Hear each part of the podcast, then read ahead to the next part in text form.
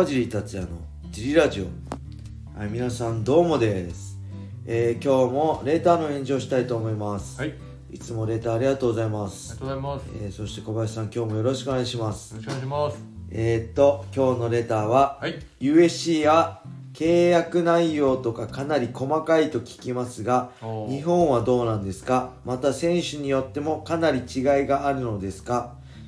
はいありがとうございます USC は契約内容は細かいって聞く聞きますがでもね僕 USC の契約書見てないんですよ。あの全部英語読めないんで全部英語なんであのマネージメントしてもらってた周平田さんはい、に全部お願いして、はい。まあプロなんでその辺周さんも英語読めるし、はい。あの周さんのその会社にはそういう専属の弁護士的なのもいるんで、はい。そういうのも含めてもう契約書はお願いして何か不備がないかを確認した上で、はい。周さんが問題ないっていうことであれば、はい。僕はそれにサインをして、はい、えー、ただけですね。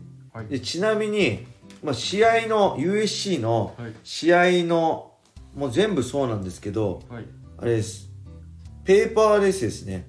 あのね。全部メールで周さんから送られてきて例えば試合のオファーはまず周さんから何月何日のどの大会で誰なんだけどどうみたいな話が来てそれでいけるかいけないか大丈夫ですとかそこはやめときますとかこうしたいとかいろいろ。もう条件は契約書で例えばファイトマネーとか決まってるんで対戦相手とかそういう細かいのを決めて OK であればはい。OK ってなってその後に周さんからはい。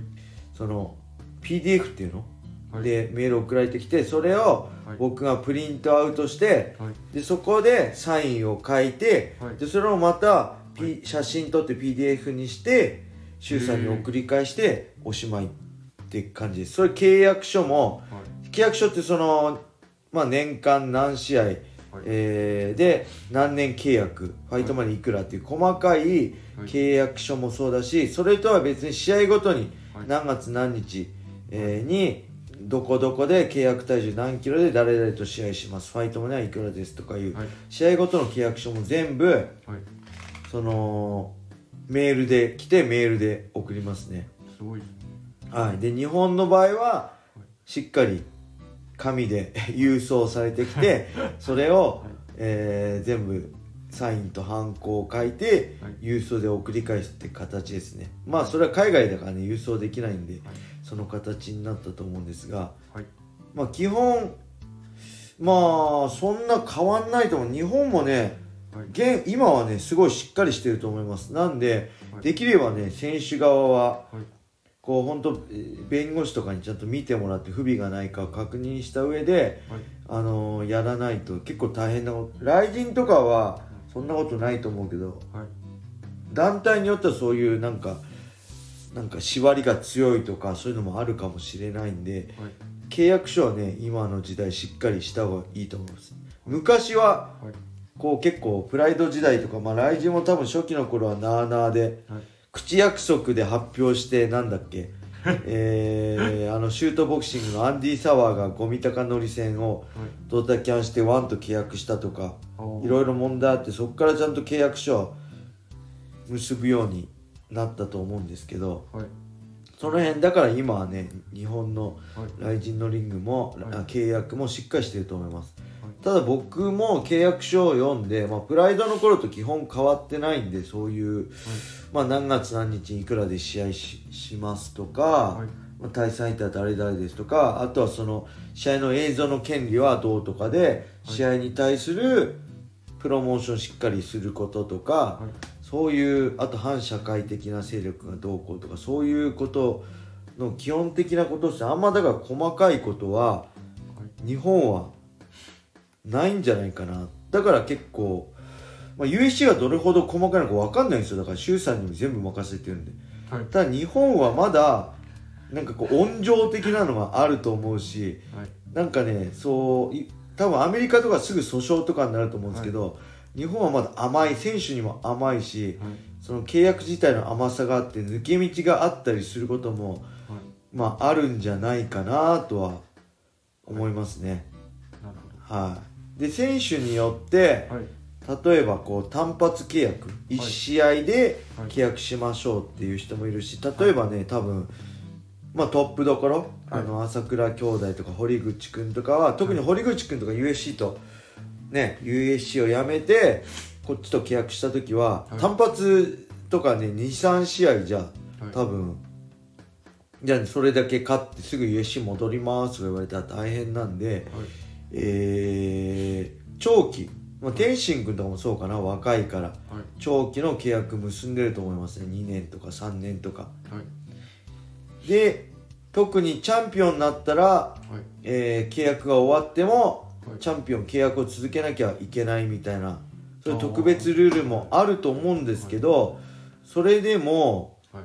誰でしたっけ？あのー USC に行った、えーバンタム級の。ケーマネルケーあーマネル・ケープとかはそのままはい。チャンピオンのまま USC とか行っちゃったんでそういうなんか契約の不備抜け道なのか、まあ、日本人特有の温情なのかハムハムストヒかななんだっけ？あハムソヒもそうですよね、はい。なんでチャンピオンのまま行っちゃったんでもしかしたらそういうのがあるのかもしれないです。どっちかわかんないです。その不備なの抜け道なのかまあ本当にねはい。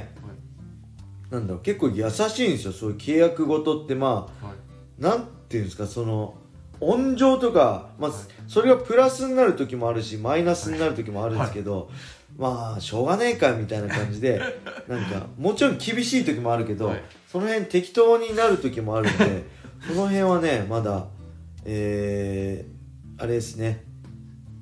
日本ははい。もうちょっとしっかりした方がいいのかなっていうのははい。ありますね。はい。で契約内容複数試合もそうですし、はい。選手によってこれ USC もそうなんですけど、はい。USC は基本はい。あれなんです。ファイトマネーが例えば1万ドルだったらはい。買ったらその倍。もう1万ドル合計2万ドルもらえますって契約なんですよ。はい。で、えーで買ってったらそれも契約によって、はい。えー、1回買ったらはい。えー、と2000ドル増えたり3000ドル増えたりするみたいな。すごいですだから最初デビュー戦100万ドルはい100万ドルで買ったら100万100万であ100万ドルね。1万ドル1万ドルか。だから約100万円100万円100万円でやって買ったら200万円じゃないですか。はい。次は次の2試合目はだから1万3000ドル？130万円130万円。で買ったら260万円。で3試合目はえー1万6000ドル1万6000ドル。買ったら300あ3万2000ドル、まあ、320万円約でどんどん増えてってはい。で僕の時は例えば4試合契約だったら契約全部満了する1個手前で僕再契約したんですよ。僕は確か5試合契約だったかな。で4試合終わった時点で再契約したんではい。で今は多分契約満了までやるのかな。ズッファから売却したんではい。親会社変わってるんでその辺今は分かんないですけど USC はそんな感じでしたね。はい。でた中にはそう関係ない人もいてあの、プラスいくらじゃなくて基本給だけの人もいたりしていろんな契約内容もあるし日本でも契約内容いろんな人によって全然違うと思います。その辺は、はい。まあ、マネージャーの腕の見せ所ですかね。はい。でちなみに今日のツイッターでなんかシュウさんが言ってたのははい。まあなんか2014年にカンリー、ジョン・フィッチ、ネイト・クオーリーの3人の元選手は USC の親会社であるズッファを独占金独占してる市場を独占してるって言ってなんか訴訟を起こしたのがその選手だけじゃなくてい2010年から2017年はい。の間で USC を支配した1200人全ての選手たちが自動的に原告側と認められるようになったらしいんではい。で最大で5000億あ5000億円をはいなんか均等に、まあ、選手の試合数とか試合で均等に分けるらしいんではい1200 5000億を1200で終わると1人4億らしいんではい。あのものすごいそれがフルで認められれば多分僕なんか6試合しかしてないんでビビたるもんだと思うんですけど水垣君とか何試合もしてる人は多分すごい金を払われるんじゃないかっていう話があってちょっと夢があったな、はい。ちょっとね周さんに連絡したいなと思いました はいそんな話もありつつはい。今日もレターありがとうございます。ありがとうございます。はいそれでは今日はこんな感じで終わりにしたいと思います。皆様良い一日を。まったねー